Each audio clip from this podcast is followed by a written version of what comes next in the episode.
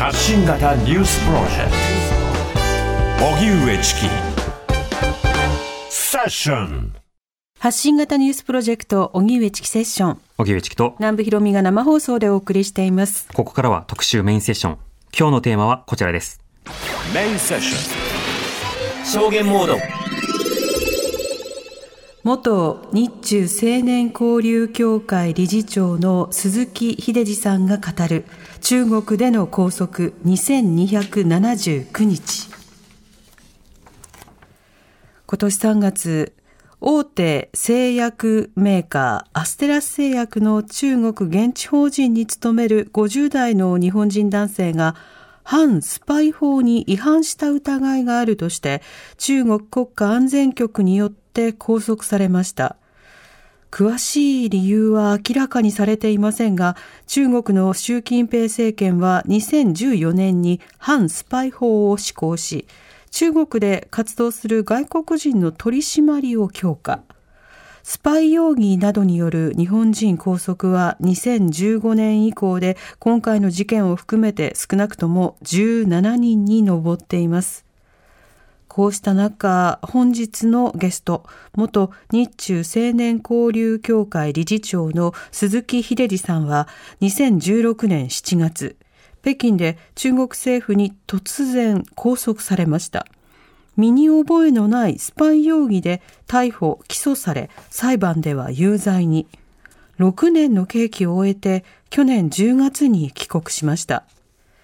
1980年代から日中友好に携わり、北京外国語大学など4つの大学で教鞭を取ったこともある鈴木さんは、なぜ中国で拘束されてしまったのか。そして2279日に及ぶ拘束の間に何が起こったのか。鈴木さんにお話を伺います。では本日のゲストをご紹介します。スタジオにお越しいただきました元日中青年交流協会理事長の鈴木秀治さんです。よろしくお願いいたします。鈴木です。よろしくお願いいたします。お願いします。します。えー、鈴木秀治さんは1900 83年に初めて中国を訪問して以来40年にわたって日中友好に携わりこれまでに200回以上中国を訪問。先日鈴木さんがご自身の体験をまとめた著書中国拘束2279日スパイにされた親中派日本人の記録が毎日新聞出版から発売されました。はい。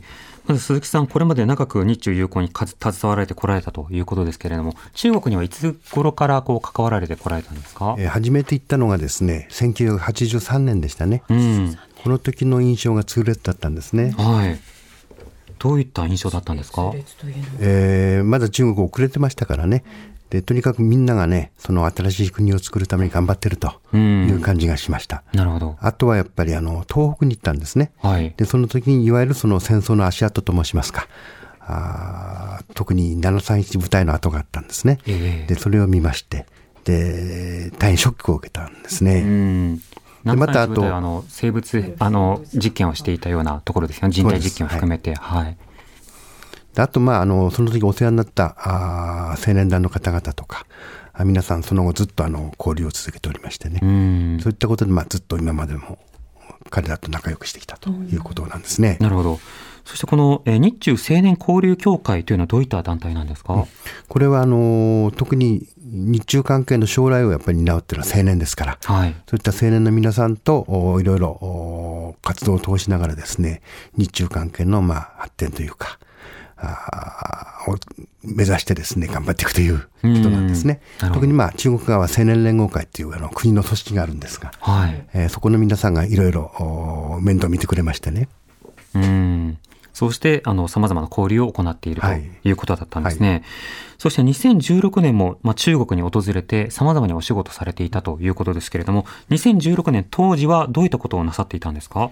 まあ、いろいろやってましたけどもね、えー、当時は一番多かったのはあの中国の植林問題ですね。植林はい。特にあの砂漠化が激しいですから、はい、それに対してまあ日本も、民間がですね、基金を作りましてね、うん、で植林を行ったんです。特にあの内モンゴルの砂漠とかね、はい、あの地方のまあ砂漠化のひどいところがたくたくさんあるんですね。えでそういうところに行って、まあ、職人をして、あと国のお金をですね、そこにまあ、持っていくというような格好になるんですけども。うん日本だとね、あの植林で一時期杉を植えたりとか、はいいまあ、いろんなことをいろんな目的に合わせて植えますけれども、中国のその授業だと何を植えてたんですか？これはですね、その地域によってやっぱり違うんですね。うんあの生態系も違いますしね。ですから、あの、特に僕の場合は、えー青年連合会がそういう調査をしましてね。はい。で、ここの地域には何がいいというこう指定が来るんですね。うんで、それで結局、国からお金を補助してもらって、その木で、えー向こうに植林をするという格好なんですね。でこれはまあ、うんもう一つは、あいわゆる人的交流というものがありますから、ええそういった意味でその日本から人をお連れして、一緒に向こうの青年たちと作業をするという一つの交流の形態でもあるんですね。うん、なるほど。そうした活動をしている中で、2016年7月、中国から帰国しようとしていた際に拘束をされたということですか？そうです。うん。特にこの時はですね、えー中国のある友好団体と、はい。日本の友好団体が一緒にシンポジウムをやろうという話がありまして、うんで私がまあそのアレンジをしたわけですね。はい。で、その関係でお話し合いをして、で、彼らは私より2日間早くですね、えー帰ったわけです。で、私はその後、他の打ち合わせもありましたから、で、残って、えー夕方の飛行機で帰ろうと思ったわけですよ。ええうん。で、北京空港に着いたというところで、まあ、ああいった形で拘束をされたということなんですね。うん、そのああいった形での本の中にお書きになられてますけれども、あの、まあ、空港に向かうために、まあ、タクシーを止めたと。そして、まあ、タクシーが、あの、そしたら、まあ、向こう側から思いっきり U ターンをして、まあ、自分を捕まえに来たと。まあ、熱心なタクシーだなと思いながらも、まあ、トランクを乗せて、さあ、空港に行こうって思ったら、その空港に向かう途中、タクシーのドライバーが、しきりにスマートフォン、携帯電話をいじっていたと。そこで、親って思われたようですね。えそれはね、その前にですね、はい。私があのいつも使う道路があるんですね。はい。で、そちらを選んだんですね。うんうん。そちらを回れということを話をしたんところが別な方に行くんですよ。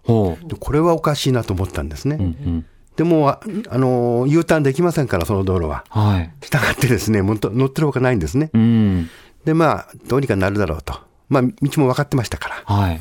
で、そのうちにですね、今おっしゃるように、あのパソコンをですね、ええパソコンっていうか、携帯電話のちょっと大きなやつでしたがね、はあはあ。もう打ち始まったんですね。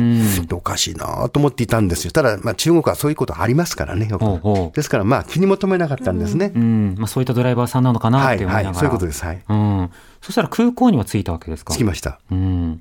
そこで何があったんでしょう？え空港に着きましてね、うーん、荷物を下ろしまして、私が歩き始めたんですね。はい。と斜め前にですね、えー6人ですか、ちょっと柄の悪い人たちがいたんですね。脇にハイエースが止まってましてね。ええで、またこいつたちいて困るなという雰囲気が僕はしたんですね。うんうん。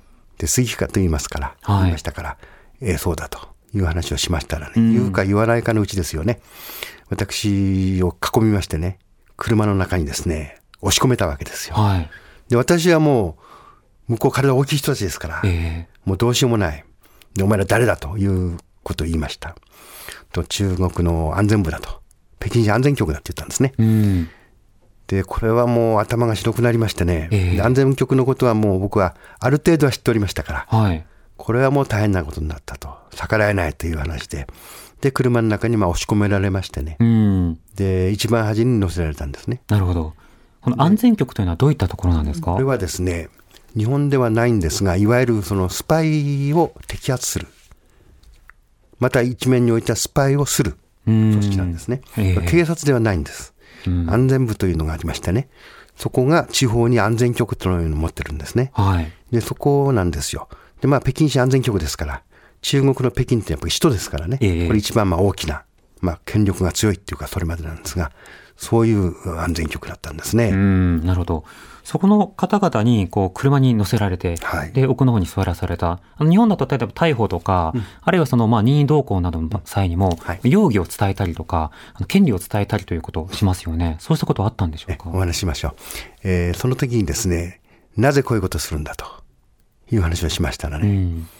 スパイの疑いがあると。はい。だから逮捕するんだと。あ、あ拘束するんだと。うん。で、僕は、あの、身分証明書を見せろと言ったんですね。えで、そういうものはお前に見せる必要がないと。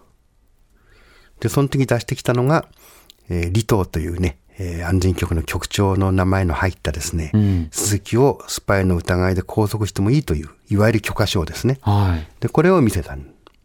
で、僕は大使館を呼べという話をしました。うん。それと向こうはですね、これは私の仕事で、私たちの仕事ではないと。お向こうに行ってから言えと。はいい、うことなんですね。拘束して、留置された先ではい主張しろと。はい。で、どこに行くんだと言ったら、言うことはできないと。うん。で、その後、時計をよこせと、携帯よこせと、ええベルトを取れと言われましてね。で、その後、おブラック、黒い、あの、アイマスクをかけられまして。うん。で、あとはもう、おそのままずっと車。で、私はもう、抵抗してもしょうがありませんから、ええー黙って逆にもう、口の中でそうですね、数えてましたね。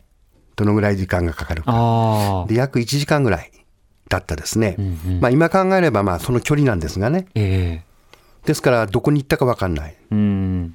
名前言いませんから。はい。で、着いた段階で、えー車から降ろされましたね。まあ、地下に着いた感じがしたんですね。うんで。地下の駐車場に着いて、で、降ろされまして、両脇を持たれてね。はい。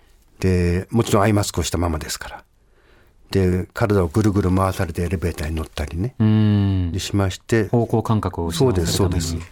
で、最後に着いたのが、いわゆるその、これからあずっといることになるですね、ええ部屋に行ったわけですよ。うん。で、ベッドのさそばに立った時に、えーアイマスクを取れと言われて、はい。ちょっとこう見たらですね、いわゆる古びたホテルなんですね。うん。結構大きなホテルでした。はいホテルっていうか部屋でした。ええまあ、あの日本のホテルよりはずっと大きい、まあ、中国全体にあの言えることですけども、うん。ホテルの部屋結構広いんですね。ええで、そこでした。で、ここに行って、えー初めて、あここにが2、3日いるのかなという感じがしたんですね。うん。これは2、3日はとんでもない話であって、その後まあ7ヶ月ということになるんですけども。はい。最初は、あの、数日の、数日の拘束の後に解放されるだろうと思っていたわけですか？もちろんです。んあのー解放された話は結構聞いてますから、ええ例えば新聞記者の方なんかもね、結構、あのー拘束されてるんで、一時的に。僕はそのぐらいだと思ってましたからね。はいあの、安易に考えてたんですね。うん。うんですから、あのーそうですね、大体2、3日で、えー解放されるのかなと思ってましたから。なるほど。到着して、例えばその弁護士を呼ぶとか、大使館に連絡するとか、そして先方から何日間の拘束だよという説明があるとか、このあたりはどうだったんですか？はい。えすべてないです。すべてない。つまり何日間拘束とか言わ言わないですね。で、これはあの、刑事訴訟法の75条にある規定でしてね、えええー政治犯もしくはあーテロリストですね、に、あのーだけですね、だけに、あのーされる行為なんですけどもね。うん。で、弁護士はね、呼べません。読めない。呼べません。で、大使館も、お大使館には日中領事協定ってのがありましてね。はい。で、4日以内に知らせなきゃいけないということなんですね。はいですから、私のことで、えーそうですね、4日目の5時20分ぐらいですか、うん。取り調べが終わったんで、今から連絡するからとほう。いうことだったんですね。じゃあギリギリまでどこにも連絡させないで、そうです。で、ギリギリの段階で日本大使館に、そういうことです。駐日大使はい。館に連絡で、それから6日目ですか、に来たと思うんですが、はい。で、これもね、あのー大使館が例えば明日行きたいと言ってもダメなんですよ。向こうは用事があるからダメとか、忙しいからダメとか。うん。ですから、その後になりますけども、本来大使館とお中国のおそういった機関はですね、1ヶ月に一度というね、いわゆる紳士協定があるんですね。はい。ところが大体がですね、え1ヶ月半、早くて1ヶ月半でしょう。長い時は2ヶ月半来れなかったですね。ああ。連絡をするという約束はあると、一定期間の頻度で会うことができるという約束はあるけれども、中国側が、いや、忙しいからということで、もうなぜかアポが合わないという。はい。これは後でまた議論になりますが、はいえー大使館もっと、もっとね、あの、頑張ってほしかったっていう気持ちは今でもありますね。うん。その拘束されていたまず最初の数日間は、取り調べというのが行われたんですか？あ取り調べはもう最後までありましたけども、ただ、行ったばかりはですね、えー朝昼晩とありました。はい。えで、ある程度落ち着いてきてからですね、あの、一日に一回っていうのは、これはね、居住監視ってのは本当ひどい話でしてね、うん。えーまあご存知かと思いますが、あー24時間ですね、4交代でね、2人の男がずっと監視をしてるんですよ。うん。で、これはあの、カメラもちろんあるんですよ、司法に。あるんですが、また別に監視をしている。で、私たちの方は、時計もないし、テレビももちろんないし、書くものもないし、それから鉛筆も紙もない。で、トイレはドアがないと。うん。で、ベッドはあー寝てもですね、頭の方はあ足の方になるような格好なんです。つまり、はい。彼らから頭が見えないですから、普通に寝ると。んしたがって、本来であれば足がある方に頭をはい。置くんですね。はい。で、一晩中ですね、ライトが切れないんですよ。電気消えない。はい消灯がない。ああのーいわゆるつけっぱなしうんと。いうんですね。で、窓はああるんですけども、カーテンを開けてもらえないんですね。はいで。私開けようと思ったら叱られたんです。うん。つまり、あの、本などにも載ってますけども、太陽見れないんですよ。ええで、え結局、なぜかっていうと、結局ね、その、場所が分かってしまうんですね。窓開けると、ここの場所どこかって。うん。つまり、後も話が出ると思いますが、安全の案件っていうのは常に秘密ですから。えしたがっている場所も秘密なんですね。え情報をコントロールしてるんですね。そういうことです。はい。ですから、表も見せちゃいけないわけですよ。あの先ほど話の中に居住監視というフレーズが出てきました。この居住監視というのはどういったものなんですか？ですから、えー逮捕前にですね、うん。えー基本的には3ヶ月間なんですが、ただええ延長をすることができるんです。うん。したがって私は2回延長してるわけですね。はい。70、そうですね、7ヶ月ですからね、2回延長してます。3ヶ月、3ヶ月で。うん。うん。で、逮捕前にそこで、えー調べをして、で、それが今度逮捕段階で、えー起訴自由になってくるわけですね。居住監視という言葉面だと、字面だと、多はい分住んでる場所を、はいまあ、例えば警察とかがチェックしに来るっていうイメージがあるかもしれませんが、実際にもうそこで実質上逮捕されているような拘禁状態にあるわけですか？一番きついですよ。んだから法律上はですね、えーうちに居住監視されるんだという、その解釈もあるんです。はい。が、実際にはですね、違うんですね。もう一つのところに軟禁されましてね。うん。で、ずーっとその、調べを毎日のようにされるわけですよ。はい。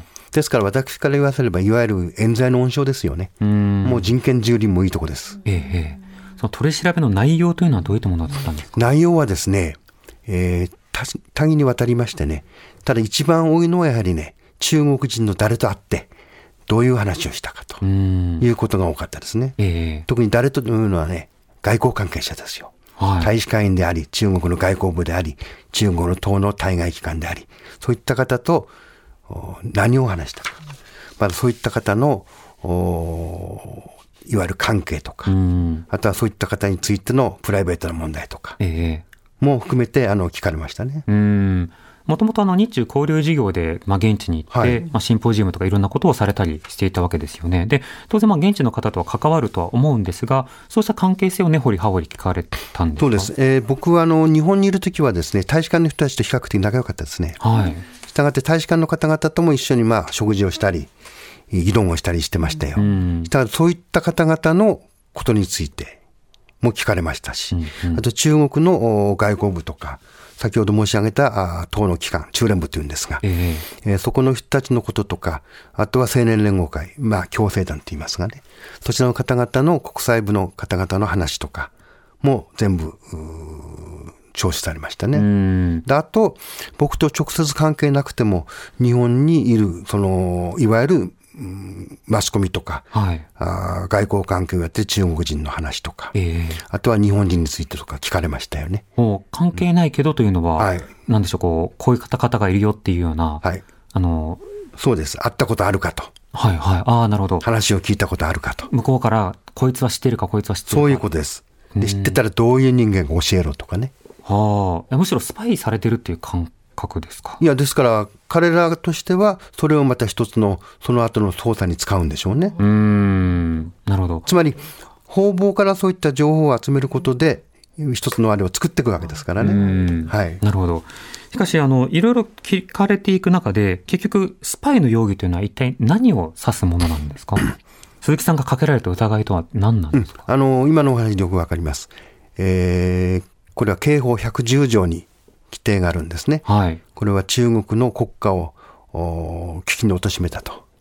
いうことなんですよ。はい。で、その一項にあるのはですね、えー海外の情報機関の代理人であるとうん。いうことなんですね。ええで、それは従って、えー本にも書いてありますが、えー私があ日本の公安調査庁のお送ったスパイである。ほ法律的には日本の公安調査庁というスパイ機関が中国を織り込んだうん代理人であるとう。ええいうことなんですね。はい。で、これが一つ。これは大きな一つのお要件なんですね。うん。で、あと、おここ具体的なものとしては、中国の友人と、はい外国の友人と会って食事をしたときに、えー文面には、中朝関係についてと書いてあります。ほうほうほう。中朝関係について話をしたと。中国と朝鮮。私は、えー話をしたのはもちろん中朝関係なんですが、えー朝鮮のお張清卓さんが、えーその時殺されたというニュースが日本では盛んに出てました。はい。で、これについて、えーそういう話があるけども、どうなんだと聞きましたら、うん。相手は私は知らないと言った。うんうん。で、これが、もうそのスパイ罪を構成する一つの罪になってるわけですね。ほう。えっと、日本でニュースになっていることを、まあ、あの、知り合いに対して、はいこれどう、どうなのって聞いたっていう会話がスパイ行為。そうです。で、私もそこでね、随分、あのー議論をしましたよ。うん。後でね。はい。で、出てきた答えが、新華社に載ってないものは、新華社が発表してないものは全て秘密であると。は確かに新華社には載せませんわな、あ。はい。朝鮮のことは。ええでそれが秘密だ。うんうん。ただ、私はあの、自己弁護するわけじゃありませんが、私はもしね、朝鮮問題を本当に聞きたいならば、うん。朝鮮問題ってのは中国では外交部の中連部というね、ええ党の対外機関なんですね、担当は。うんうんしたがって私は中連部にも友達がいますし、中連部の2局というのがこの一つの担当単位ですから、はい。そこの副局長で、まあ、Z さんがいて、うん。で、彼が全部その担当をしてるもんで、私は彼に聞きますよ。彼ももし本当親しいですから。にスパイで聞き出したいならばと。はい。で、その外交部のお僕が聞いた幹部というのは、あくまでも日本の専門家であって、はい。朝鮮の専門家ではありません。私の本当古い友達ですが、友人としての会話だった。そういうことです。それもお酒飲みながらですよ。ええこれは明らかにですね、何の動機もありませんよね、スパイとしての。。ええええしかしそれが、まあ、盗聴器がついてたということもあって、盗聴器が？はい。つまりですね、私に盗聴器ではないんですね。はいまあ、話せば長くなりますが、彼に盗聴器がつける。ええつまり、彼がお店の予約をしましたから。うん。で、私はあくまでも、お彼があ送った車に乗ってきただけなんですよ。はいその場所は知らなかった。うん。ということは、彼が予約をしたときに、それが、まあ、盗聴されたということでしょあでその相手も疑われてたってことですか？う。もちろん。彼は別な罪でですね、私、あの、ここへ、これはあの、誤解をされちゃ困りますけども、私の問題ではなくて、うん。別なもので、えー拘束をされまして、はい。悲しいことですけども、お場合によってはもう、お死刑として、えー処刑されたかもわかんない。うん。と思います。なるほど。はい。そうした中で、そういその人と会って、はいで、外交関係、まあ、に、えーち朝、朝鮮の方とにあ中国の方。私はそうです。はい。はい。あいろいろ話しましたよ。話しましたけども、うーん、基礎要因は、基礎自由はその、朝鮮問題うん。中朝問題と書いてあります。ええしかし私は中朝問題については、そのことしか話してないんですね。うん。こう報じられてるけど、どう？そうです。これがスパイ容疑。そうです。ですから、おそらく、彼の電話番、電話に盗聴器がついてて、その後やっぱり安全部が行ったんでしょうね、その店に。で、盗聴器をつけたんでしょう。ええ私たちが入る部屋に。うん。ですから裁判では、検事はね、えー科学的処方を用いて、我々が聴取したことによるとという言い方をしてますね。会話内容を。はい。盗聴器とは言ってません。もちろうんん。しかしそう言ってますね。したがって間違いなく私たちの会話を盗聴して、で、それをお載せたんでしょううね。ん。これ要件の一つの公安の代理人であるということ、これは公安調査庁のですね。公安調査庁はいの関係代理人という、公安との関係というのは、つまり、公安調査庁自体がですね、はい中国のお規定ではスパイ団体という位置づけなんですね。うーん、なるほど。だから、あ僕は公安調査庁の方とは勉強会などしてましたからう。ん。したがって、これは公安調査庁の代理人であると。ほう。いう位置づけを彼らは持ったわけですね。勉強会、例えば講演会とかそうした講演会もしました。うん講演会っていうかね、何人から集まって、ええで、彼らとは、あの、酒飲みながらです、それこそね、はい。意見交換をしたり、で、私も彼らはいろいろ知ってますから、うんそれもお私にとっても勉強になったわけですね。ええでこれはまあはっきり言って、浅はかであったといえばそれまでなんですけども、そういうこと知りませんでしたしね。うん。で、公安調査庁の方も、本来であれば妊娠があったと思うんですが、えもう中国のスパイ法が成立してましたから。しかしその段階では、えー公安調査庁が中国のお認定のスパイ団体と言われているとえはい。いうことを私に言わなかった。うん。もちろん私が知ってれば、そういうお付き合いしませんわね。ええしか言わなかった。有効事業の妨げになるから。いや、もちろん、向こうのスパイ団体の方ともし付き合ってたらですね、ん中国に行ったらこれ身が危ないでしょう。ええ当然。そうですねですから付き合いませんよね。うん。ところが公安調査庁の方はそれ言わなかった私。なるほど。知らないはずがないですよね。うん。中国の専門家なんだから彼ら。うん、うん、うん。ましてそういう意味での専門家ですから。でもそこをもって、そういった関係性を持って代理人に違いないと中国側に見られたというそういうこととですすこでか。。ですから、後でまた出てくるでしょうが、はい。あー中国で写真も見られてますよね。公安調査庁の人たちの。この人たち知ってますか？っていう格好で。ということは、身分証明の写真に間違いありませんから。うんうん。とすればですね、なぜそれが中国に行ってるのかっていうのはやっぱり問題じゃないですか？公安の人間の身分証明書の写真を次々と見せられて、これらを知ってるかっていうことを聞かれたと。はいでもなんで写真がそもそもそれが中国側が持ってるのかというそういうことです。ことになるわけですね。はい。うーん。なるほど。それが私が公安調査庁にスパイがいると言っている一つの原因なんですうー。ん。もう一つありますがね。はい。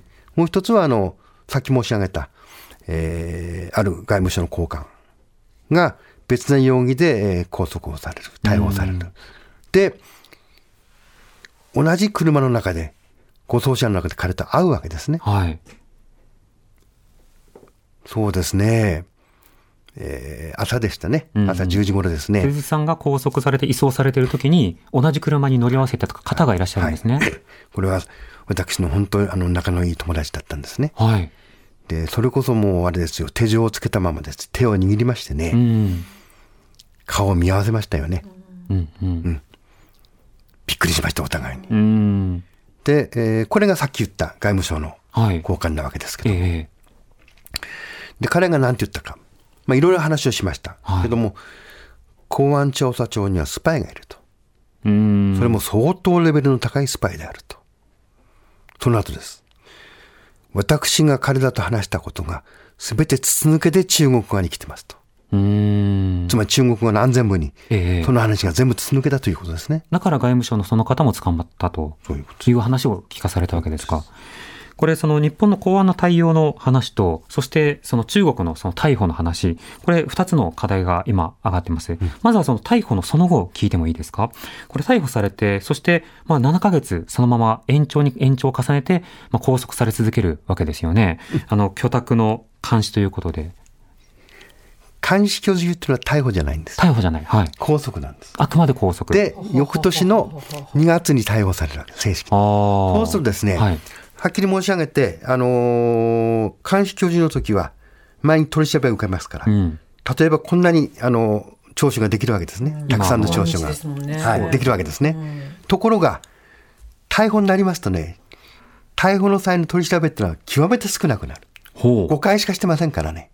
と、全部で？はい。逮捕され、はい。警察と取り調べ5回ですよ。で、内容は、鈴木公安調査庁の関係はどうなんだということ。はい。あとは朝鮮の話をしたろう。この2つです。ほ後のやつは全部もう関係ないんです。う。うんうん。つまり、中国には後でまたお話をする機会があるでしょうけども、えー国家秘密局という局がある。はい。で、ここが全部これが秘密、これは大丈夫という認定をするわけです。うん。したがって私が話した調書からチョイスしたわけですね。ほうほうほう。二つを。はいなぜか。二つってのは、一つはだから公安調査庁の送り出した、いわゆるスパイであると。うん。もう一つが朝鮮問題について話をしたと。はいで朝鮮問題について話をしたっていうのは、この話題が、やっぱりその、こ国家秘密局が認定をしたスパイ容疑の一つのあれになるわけですね。うん。構成要件になってるからと。はいはいでも、あの、その、あの、居住監視をされている間は、他に関係ないことも聞かれて、その情報を安全局を把握をしながらも、警察には嫌疑の部分はごく限定的なものだけ渡して、で、逮捕の先はその部分だけしか調べられないと。ですから、起訴されてもですね、起訴される前に検事と話をしますね。はい。検事の取り調べもその2つだけです。うん。だから検事の取り調べは3回しかないですからね。はいはい。あそうなんです3回しか。うん。あとはその後起訴ですから。なるほど。そうすると、一方ではその安全局は情報を吸い上げるだけ吸い上げようとして、まあ、嫌疑をかけて、その嫌疑の一部がこう送られて、そしてまあ裁判手続きということにはなるそういうことです。はい。ちなみにまだ弁護士出てきてませんけど、弁護士は、うん、弁護士はね、これまた話す長いんですが。はい。話の長いのであれば、ちょっと5時台にそこは伺っていきたいと思いますが、本当に何もできなかったんですよね、そのあの監視されてるさなかには、本を読むこともできないし、カーテンも開けられない、うん、も見れない。それはもうなんか心のがすっごく乱れますよね。精神的にも、これはですね、誰も話をしてくれませんから。うん。あ、監視役も話さないように。ません。最後のこれ慣れてきた段階でね、少し話をしました。基本的に話しません。なるほど。自分がね、毎朝血圧を測ってくれるわけですよ、あの医者が来てて。ああ、それぐらい。では、それでも、自分の血圧が弁護士の話どのぐらいかも教えてくれない。TBS Radio 905-954発信型ニュースプロジェクトセッション時刻は5時になりました。荻上チキセッション。今日の特集メインセッションは、元日中青年交流協会理事長の鈴木秀治さんが語る中国での拘束2279日。スタジオには元日中青年交流協会理事長の鈴木秀治さんをお迎えしてお話を伺っております。鈴木さん引き続きよろしくお願いいたします。お願いします。さて逮捕の前に居住監視というものがあって、そこで長らくまあ拘禁され続けているとい。う状況があったと。で、その間にはもう本当に誰とも会話をできず、血圧を測られてもその血血圧データすら教えてもらえなかったと。いう話もありました。はい、で、その後、具体的に、まあ、刑事司法の手続きに行くわけですけれども、弁護人というのはどの段階でつくんですか？えー、逮捕されてですね、はい、その後弁護士の選任になるんですね。で、これはあの、私はですね、初めにですね、弁護士をお願いしようと思って、大使館に聞いたんだ。日本大使館面あの面会の時にね、はい、大使館私に高いですよって言うんですよ。ほう。大使館の使う弁護士を紹介してくださいと私言った。高いですよっていう。うん、おいくらですか ?36 万円かかりますって。36万円。36万円ってその当時でね、500万以上ですね。500万以上。で、私は中国の弁護士のことはあまり知りませんけども、はい、中国の弁護士さん方があまり仕事をしないというのは聞いてましたから、まして知らない弁護士にですね、はい、500万もですね、払う気はないですね。あとお金もない。それで、じゃあ皆さんどうされてますかと聞いたらですね、はい、やはり他の方法がないんで、中国には法律援助という制度があって、いわゆる日本の国選弁護人ですね、をお願いしてますと。うんうん言うから、どうですかって聞いたら、いや、中国の弁護士ですから働く人もいれば働かない人もいますと。お金出さなくても働く人もいますという話になってきてね。はい、じゃあ私もお願いしますということで頼んだんですね。うん。そしたら結局あれですよ。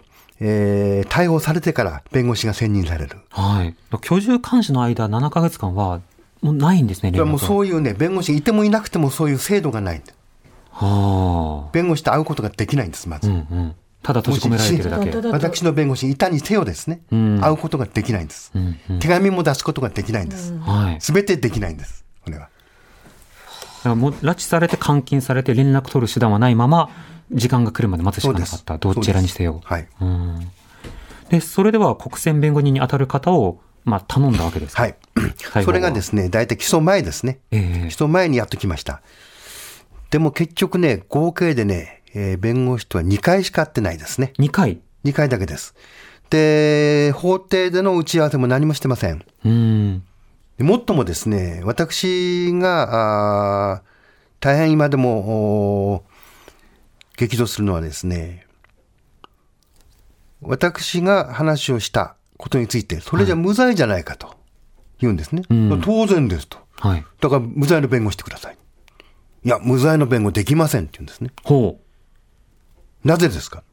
いいや、無罪の弁護して、もし、あのー罪を負った場合には、負けた場合には、情状酌量ができませんからとほ言うんですね。はいだから私が軽くしてやるから、まあ、とりあえず認めてくれと。で、その2回目はですね、謝れって言うんですね。はい。なんで謝る必要あるんだと。と中国には19 2017年にできた法律がありましてね、罪を認めて悔いればですね、1年間ぐらい短くなるんですよ。だから私は本当申し訳ない、悪うございましたと、ええすべて私の責任ですと、やれば、1年間ぐらい短くなる制度がある。それ冤罪製造機になるんじゃないですか？そういうことですね。うん、自白の亜種出しにすることでより長くなるぐらいだったら1年でもっていうふうにしがみつかせるわけですよ私もね、でもね、私の部屋の人間もいましたから、ぐらっときたんですよ。1年間短くなりますからね。はい。私は10年覚悟してましたから。うん。その後、よく考えてね、待てよと。私は何もしてないのになんで悪うござんしたと。うん謝らなきゃなんないと。ええおかしいじゃないかと。はい。よし、戦うとこうなるわけですね。うん。で、それからですね、弁護士に戻りますけども、えー裁判になってですね、はい。裁判ってのは非公開なんですよ。うん安全の問題ってのは全て非公開です。で、通訳もダメ。全然ダメな通訳。はい。何言ってるか分かんない。私は途中から自分で中国語で喋りましたよ。うん。自分が言ったことがちゃんと裁判官に届いてるかどうか。はい。極めて怪しい。その後です。私は検事が言うことについて、6項目か 7, か7項目ですね。いわゆる、反論のうん弁論をしました。はい。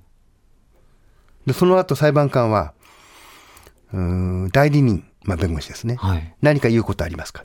で、普通ならば、私が言ったことについて、応援をしてくれると私は期待をしてた。うん。